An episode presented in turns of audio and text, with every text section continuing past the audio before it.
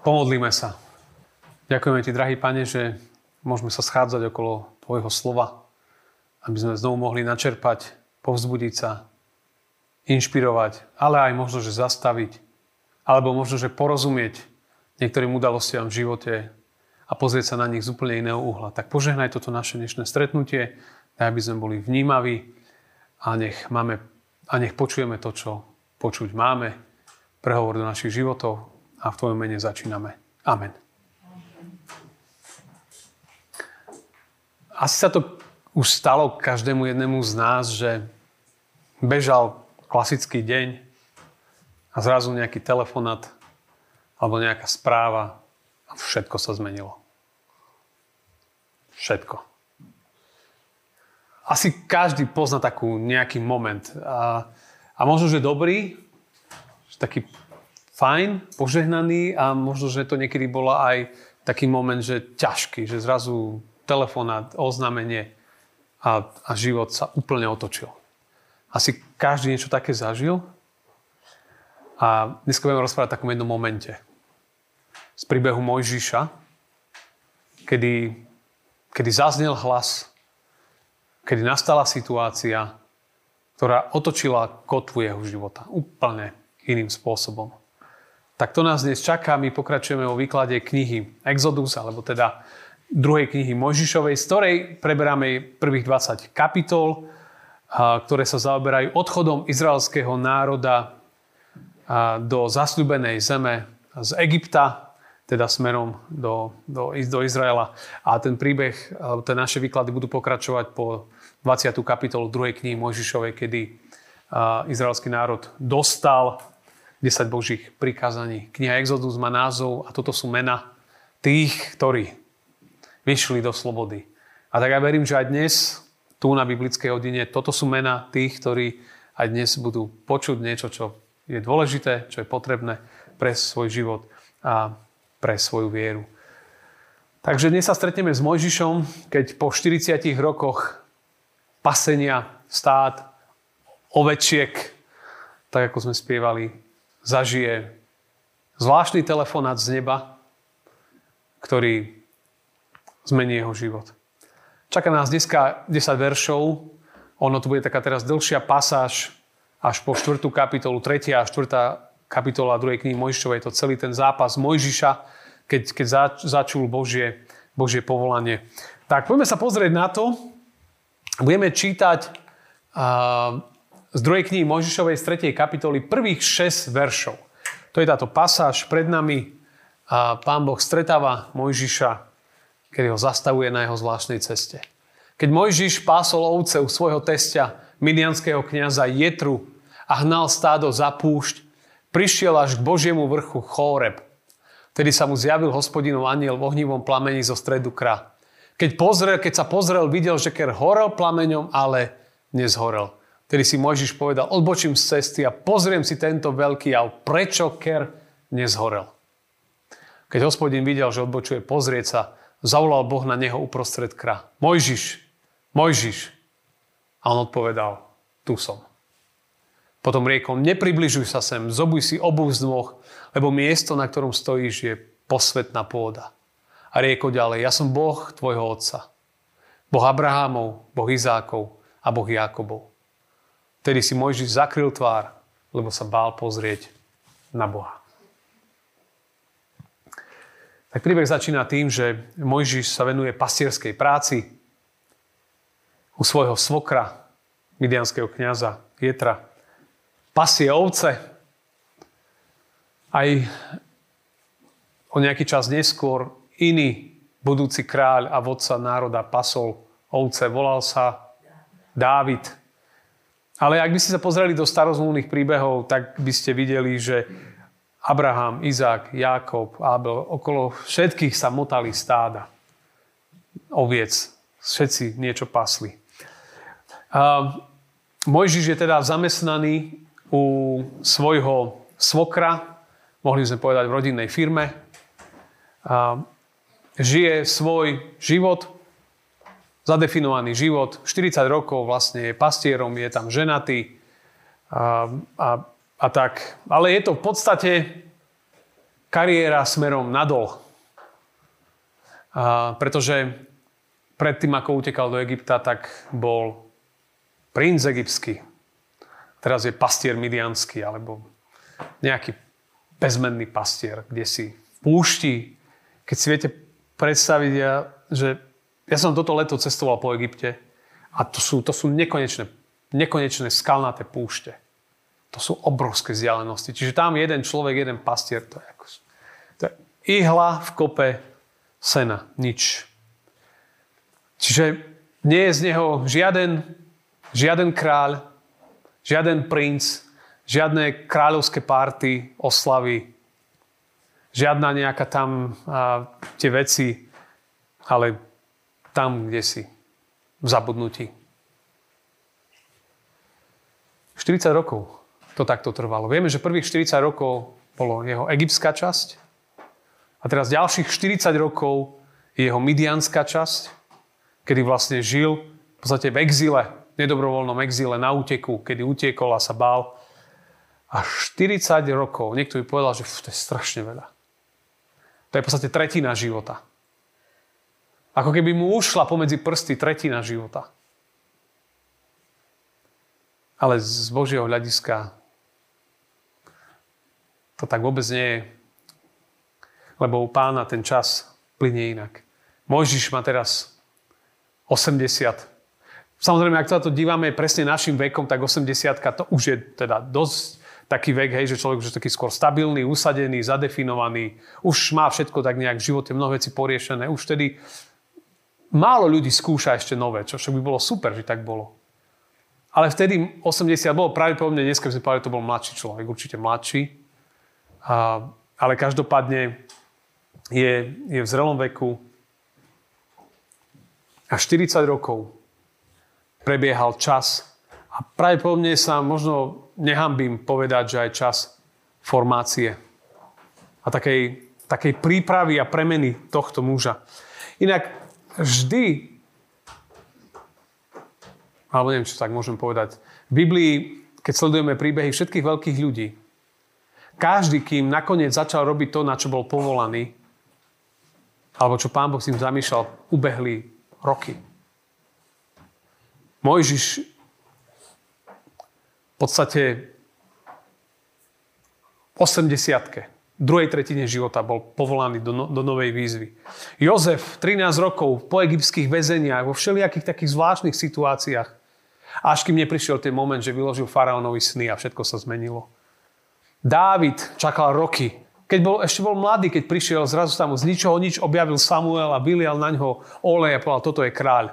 A všetci pozerali, že fúha, že to proste nedáva zmysel.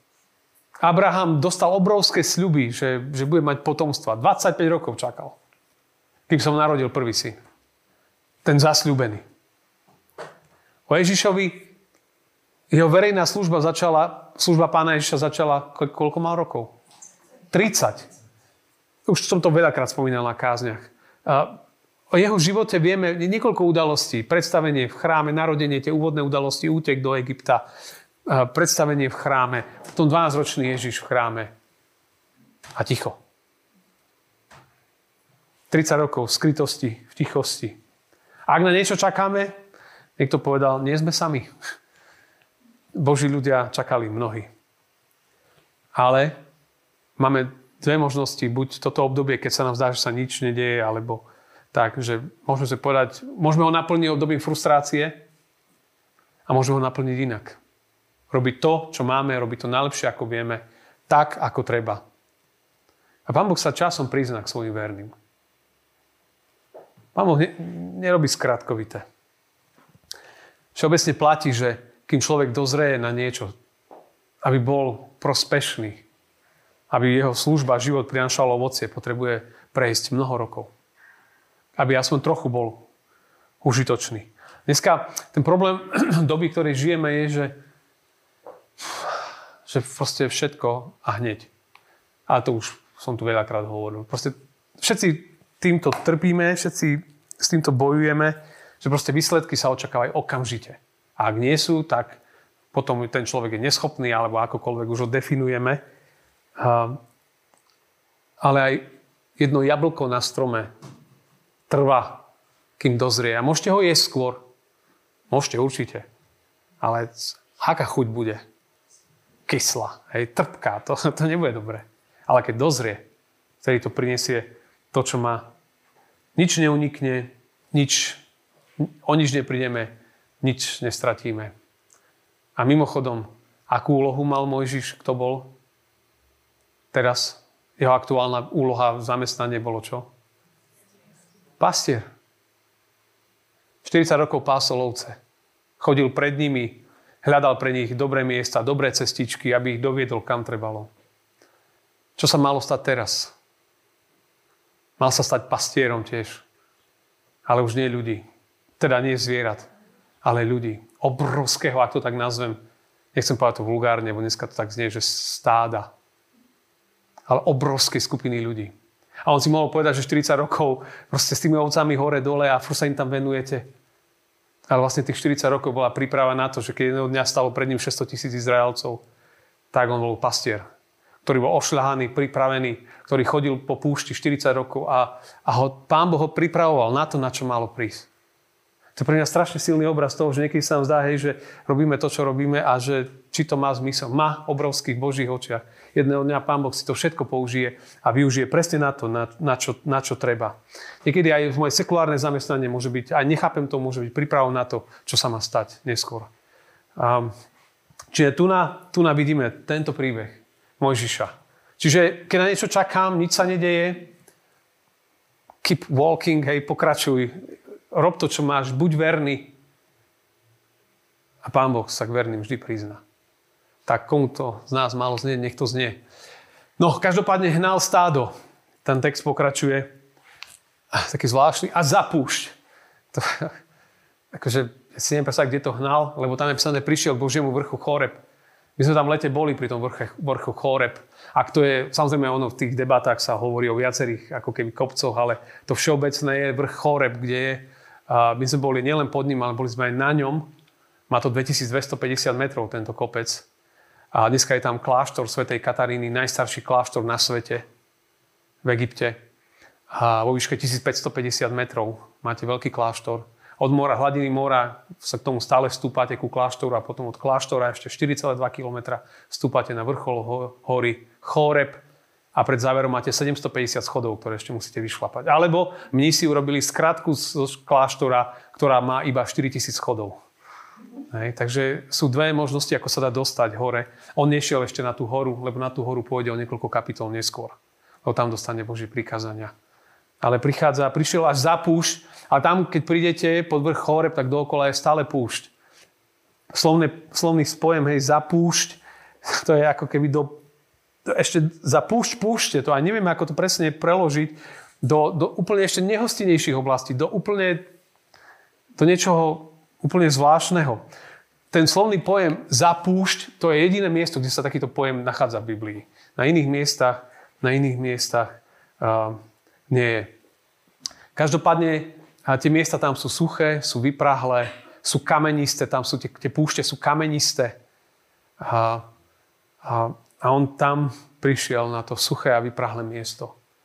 Paradox viery života je v tom, že niekedy na tých najsuchších miestach a najsuchších časoch, keď sa nám zdá, že nič tam nie je, tam môžeme stretnúť Pána Boha. V tých najväčších krízach, možno v tých najväčších momentoch, keď sa nám zdá, že nič tu nie je, že ten život nič nedáva. Práve tam mnohí ľudia hovoria, že ho stretli. Pán Boh nás niekedy berie do púšte nie preto, aby nás tam vyhnal, ale aby sa tam s nami stretol, ako niekto povedal aby sa s nami stretol osobne tam, aby nás na niečo, na niečo pripravil. Čiže Boh nás volá na púšť nie preto, aby sme išli do exílu, ale aby sa tam s nami stretol. Aby niečo v nás urobil. Aby niečo sa s našimi životmi stalo, aby sme viac, uh, viac sa mu podobali. Takže on prišiel až tam, ten vrch bol vždy Boží. Aj v tých najväčších púšťach sú Božie vrchy. A, a tam Pán Boh ku nám chce hovoriť. A to, čo je zaujímavé, je, že, že prišiel s tým stádom veľmi ďaleko. A vtedy sa mu zjavil aniel v ohnivom plameni zo stredu kra. A keď pozrel, videl, že ker horel plameňom, ale nezhorel. A Mojžiš si povedal, tak akože, to je anomália. To chcem vidieť, chcem sa na to pozrieť. A to, čo je zaujímavé, že aj pri tej svojej pastierskej práci on nevedel, že dnes je ten deň stretnutia s Bohom. To nevedel, on išiel robil svoju robotu. Ale to, čo je dôležité, je, že aj po 40 rokoch ako pastier on musel mať oči vpredu, lebo pastier, ktorý ide v oriente pred stádom, musí sledovať, kam zavedie stádo, kde sa čo deje. Či tam nie sú nejaké priepaste, kde sú nejaké pastviny, kde čo je nejaká trávka. To, to, viete, tam je ten opačný postup. Na slovenský pastier je vzadu, orientálny pastier je vpredu. A, lebo on musí ísť vpredu. A to, čo sa mi na ňom páči, je, že, že, že Mojžiš zrazu zbadal to. Že on uvidel tú anomáliu, že ešte stále mal ostrosť, citlivosť vo svojich očiach, že, že vnímal veci, ktoré sa, ktoré sa dejú. To znamená, že, že my aj keď kráčame s Pánom Bohom, máme vždy mať oči otvorené, dívať sa, čo sa deje okolo nás. Lebo krík niekde môže horieť. Možno je ten čas, možno nie. Ale môže sa stať, že uvidíme niečo, niečo čo, čo nás prekvapí. Preto treba sa dívať na to, čo robím a robiť to poriadne ale zároveň mať oči otvorené vždy do šírky. A sledovať aj svet okolo mňa. Čo sa deje okolo mňa. A to tam práve zbadal uh, tú zvláštnu vec, tam horel, horel krík. Uh, hľadači biblických kuriozit hovoria o horiacich ložiskách zemného plynu, že čo tam horeli tie kríky, ale to sú také skôr kuriozity biblické. Hej, že snažili sa to vysvetliť, ten horiaci krík, že ako to bolo možné niektoré o takých rastlinkách s plynom, ktoré tak mohli fungovať. No proste okolo toho je samozrejme veľa, veľa všelijakých príbehov, nemusíme to nejak špecifikovať. Každopádne to bolo niečo výnimočné, niečo neštandardné, niečo, čo vyrušuje, niečo, čo vás zastaví, že fúha, že čo sa tu deje, niečo netypické. Ale v tom je tá krása toho všetkého, že, že Pán Boh aj cez obyčajné veci a aj cez neobyčajné dokáže dokáže hovoriť do našich životov. A Mojžiš si povedal, že ja, ja musím odbočiť. Ja musím pozrieť, čo sa tam deje. Odbočil z cesty. Niekedy, niekedy potrebujeme trošku z tých našich vychodených kolají. Keď zbadáme niečo špecifické, tak keď nás to vyruší, tak ísť za tým, čo sa to deje, čo to znamená. A niekedy tam v tom môžeme, môžeme niečo, niečo zácne nájsť. A on si povedal, odbočím a pozriem sa na tento veľký jav, je to niečo špecifické, prečo ten ker nezhorel. A keď hospodin videl, že odbočuje pozrieť sa, zavolal Boh na neho uprostred. Mojžiš, Mojžiš. A on odpovedal, tu som. Čiže pán Boh videl to, že, že Mojžiš dokázal odbočiť a vtedy zavolal na neho. Čiže keď dokážem výjsť aj niekedy z tých svojich koľají, tak možno, že práve tam Pán Boh Pán Boh bude a prehovorí. A, a tu jedna začína z takých prvých krásnych pasáží, ako sa Pán Boh rozpráva s človekom. Ako s ním diskutuje a vyjednáva. Budeme vidieť, ako Mojžiš sa budeme možno, že ďalší kapitol až hambiť za Mojžiša, že prečo to takto hej, s Pánom Bohom vyjednávaš. Ale možno, že to je to krásne, že nám ukáže, že, nemám veľkosť Božej lásky, ale aj to, že Pán Boh má hodne trpezlivosti a že že naozaj má zmysel uh, k nemu volať. A môžeš, keď pán Boh zavolal, on povedal, tu som. Mali sme tú sériu kázni v jeseni, uh, v septembri, tu som. Boli tie tri kázne. My vieme, že v Biblii, keď pán Boh skúšal Abrahama, Abraham povedal, tu som. To bola jedna kázeň. Jakob mal nočné videnie, keď Boh k nemu prehovoril a Jakob povedal, tu som. Mojžiš tu je dnes. Samuel, keď bol ako malý chlapec, a pán Boh povedal Samuel, Samuel a on povedal, tu som. Izaiáš, keď sa pán Boh pýtal, koho pošlem, kto pôjde. Hej, a on povedal, tu som ja, pošli mňa. Ananiáš, keď sa obrátil Saul a potom sa stal v neho Pavol. A tomu a ku Ananiášovi pán prehoril vo videní Ananiáš a on povedal, tu som, pane. Čiže ten, ten postoj, keď pán Boh zahovor, prehovorí do našich životov, keď zrazu pocítite, že sa vás niečo dotklo Božie, tak možno, že tá, tá kľúčová vec je povedať, že tu som. Že nerozumiem, alebo, ale Pane že tu som. Ti odovzdávam, dávam ti to. Som tu. A on povedal, tu som. A potom mu riekol, nepribližuj sa sem, zobuj si obu z nôh, lebo miesto, na ktorom stojíš, je posvetná pôda. Čiže Pán Boh ten priestor, kde sa stretli. Božie povolanie je vždy posvetný moment. Keď Pán Boh zavolá, to je veľmi posvetná chvíľa. A on povedal, že táto pôda je, je, je, je sveta. V Oriente býva zvykom aj dodnes, že v tých oblastiach, že sa vyzúva, keď sa vchádza do domu, je to znak takej posvetnosti, takej úcty k niekomu. A vieme, že ktoré svetové náboženstvo si to dodnes zachovalo, keď vstupujete do ich miestnosti, kde sa modlia kto?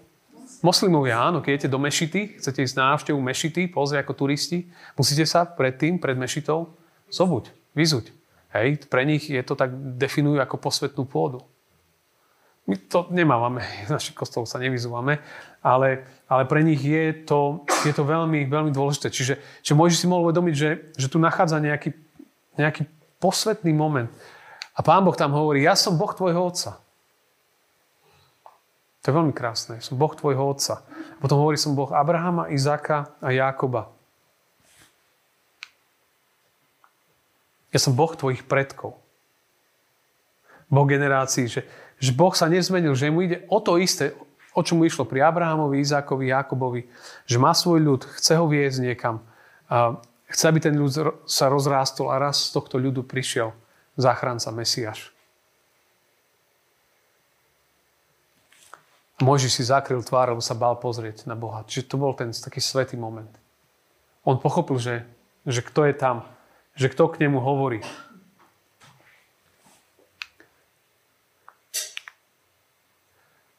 To vám chcem ukázať iba, to je ten kláštor svätej Kataríny.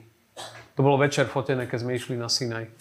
A teda, alebo na hore na, na toho pohoria Sinaj, na kopec na Mojžišovú horu. Tu je ten kláštor svätej Kataríny, tak to dneska vyzerá. Je priamo tadiaľ, vy tadiaľ, tu idete dookola, takto hore, až hore na tieto kopce. A tu je tá značka, že to má 4,2 km a 750 schodov. A keď prídete do kláštora svätej Kataríny, tak vás zavedú k tomuto miestu a povedia, toto je ten horiaci krík. Tak toto vyzerá, ale samozrejme vieme, že to je symbolický obraz, ale tam táto to je obrovská vysoká rastlina, ktorá bola takým múrom keby obohnaná. To vysoké, to bolo ako táto miestnosť vysoké. Toto môže ľahko horieť. Vidíte, nie? že toto môže ľahko horieť. Netvorím, že samozrejme to nie je toto, akože presne ten Mojžišov krík, ale tam, keď prídete do kláštora svätej Kataríny, tak tam tento krík je a oni tak symbolicky je to chápané ako, ako to, že ten krík je na tom mieste, kde Mojžiš bol Bohom povolaný, kde, kde Pán Boh na neho zavolal. Horiaci krík. Poďme sa pozrieť teda, že, že čo Pán Boh, keď sa mu predstavil, čo vlastne mu hovorí. To sú len krásne slova. A čítame z 2. knihy Mojžišovej z 3. kapitoly, verše 7 až 10.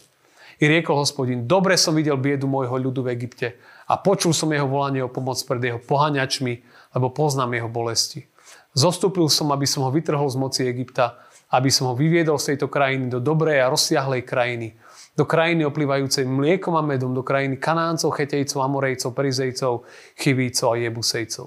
Teraz hľa volanie Izraelcov pomoc došlo až ku mne a videl som, ako ich egyptiania utláčajú. Chod teraz, pošlem ťa faraónovi a vyvedieš môj ľud Izraelcov z Egypta.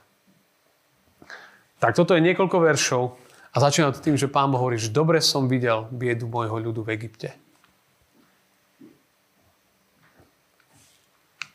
To sú veľmi krásne slova. Lebo si ich môžeme stiahnuť aj na seba. Ja dobre vidím aj tvoju, ak prežívaš nejakú biedu môjho ľudu. A počujem tvoje volanie o pomoc. Počujem.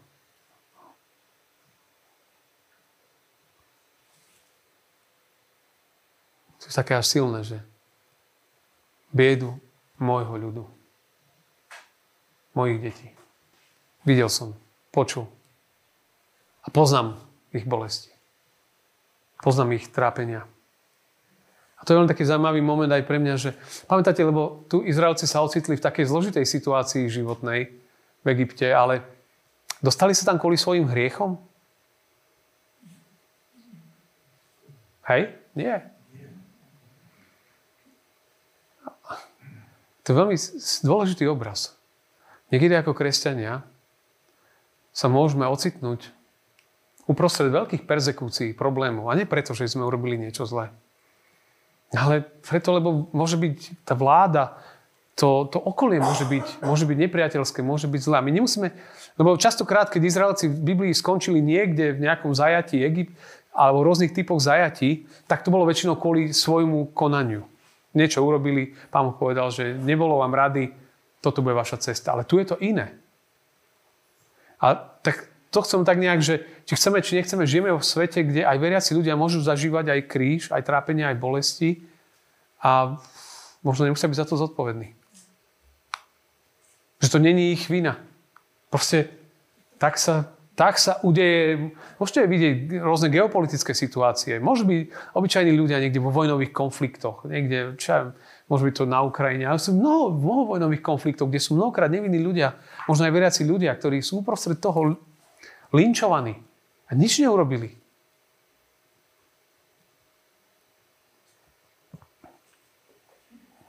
Ale dobre som videl biedu môjho ľudu. Že Pán Boh, Pán boh vidí a, a nezabúda. Že Pán Boh vidí tvoju situáciu. To je evanilium pre kohokoľvek. Pán Boh vidí tvoju situáciu. A potom ide ďalej, že ja som Hej, a volanie o pomoc pred pohaňačmi, pred nejakými ľuďmi, ktorí na nich tlačia. Existujú pohaňači, ktorí nás poháňajú a to v negatívnom zmysle. Ktorí nás tlačia a, a, a, a ničia. Proste je to, taká je realita. Ale ja som počul ich volanie. A teraz hovorí, ja som zostúpil, aby som vytrhol z moci Egypta. Boh prichádza dole. To je veľmi silný obraz, aby ich vyslobodil. A vytiahol ich z Egypta do slobody. A tak sme to tak uvedomujeme, nie, že o niekoľko tisíc rokov Boh doslova zostúpil vo svojom synovi Ježišovi do tohto sveta. Aby vytiahol tých, ktorí boli pod putami rôznych faraónov, ktorí ich ničili, deptali a pod faraónom hriechu. A zostúpil k pánovi Ježišovi. A on teraz hovorí, že ja som, aby som ich vytrhol a aby som ich voviedol do, tej, do krajiny dobrej a rozsiahlej, do krajiny me, medu a mlieka. Že on, on kreslí nejakú, nejakú nádhernú budúcnosť pre nich, ktorá, proste keď ste v otroctve, aj neviete o tom rozmýšľať. Ale do krajiny medu a mlieka. Že proste niekedy ani, ani si viete predstaviť, že môže, to môže byť inak a môže byť lepšie. V dneska na náboženstve preberali stvorenie sveta a sme pozerali taký kreslený príbeh stvorenia sveta. A znovu sme tak pripomenuli, tam bolo tak dosť vykreslené ten Eden, alebo raj. Že aké to bolo akože pekné a nádherné. A potom, keď prišiel diabol, ten had a to celé rozbil. Proste, a v tom príbehu to bolo cítiť, aké to bolo potom temné, jak, jak zlo si proste začalo spôsobiť to, že ľudia sa začali hambiť, skrývať, ohovárať, hádzať vínu jeden na druhého, ničiť jeden druhého. To bolo úplne tak strašne vidno. A, a Pán Boh chce nás zobrať, chce ti ešte dopriať niečo dobré. Božím ľuďom ešte, ešte chce dať. Krajina medu a mlieka, to je krajina požehnania. Je to v podstate obraz raja. Tam, kde sa dobre žije. Medo a mliek, med a mlieko sú znakmi zasľúbenej zeme. Sú také božské pokrmy. Med a mlieko. Aký obrovský protiklad voči tomu, kde boli teraz, voči otroctvu, v ktorom žili. Pán Boh hovorí, že ja som prišiel a ja, moje slovo platí. Ja ich vytrhujem preč. On zadefinoval budúcnosť Egypta. Božie slovo v podstate má moc. Pán Boh stvoril svet, Pán Boh má ich moc vytrhnúť. A to budeme vidieť, keď bude zaznievať Božie slovo, keď prídu rány na Egypt a tak ďalej, ako ich Pán Boh bude vytrhávať odtiaľ. A potom ich vedie do, do zeme, kde žijú tieto národy, ktoré žili v hriechu a, a tie národy pôjdu odtiaľ preč. A volanie Izraelcov došlo ku mne a videl som, ako ich Egyptene utlačajú. A končí to. A ako, to, a ako sa to udeje? Mojžiš, ty. Ty budeš ten, ktorý toto spôsobíš. A on mu nakreslil obrovskú víziu. obrovskú víziu budúcnosti. A Mojžiš mohol byť vyvalený už len z toho. A potom mohol povedať, ale ty Mojžiš, ideš naspäť a ich vyvedieš. Také jednoduché. A jedno Božie slovo, jeden Boží dotyk a kreslí úplne inú budúcnosť. Mojžiš, zahalená tvár, Boh k nemu hovorí z horiaceho kríka. A, a ide Božie povolanie. A budeme vidieť na budúce, že ako Mojžiš, či značením povie, ideme na to, pane, s tebou, my dvaja to celé dáme. Alebo povie, že fúha, tak toto nie. Hej, že to nás čaká na budúce, však poznáte tie príbehy. Ale to, to uvidíme o týždeň. Tak uh, to vám chcem povedať, bratia a sestry, že Pán Boh nezabúda na svoj ľud o troctve, nezabúda ani na teba. Nech si čomkoľvek ustrašený alebo niečo ťa zväzuje. Už poslal Mojžiša, ktorého voláme Ježiš, ktorý prišiel preto, aby nás jednoducho vyťahol. Poslal Poslal Mojžiša, posiela Ježiša. Boh zhliadol na našu biedu 2000 rokov dozadu, keď prišiel Pán Ježiš. Vtedy zhliadol na našu biedu naj, najjasnejšie. A skrze Neho je cesta do slobody a každý, každý ju, ju, môže, ju môže zažiť.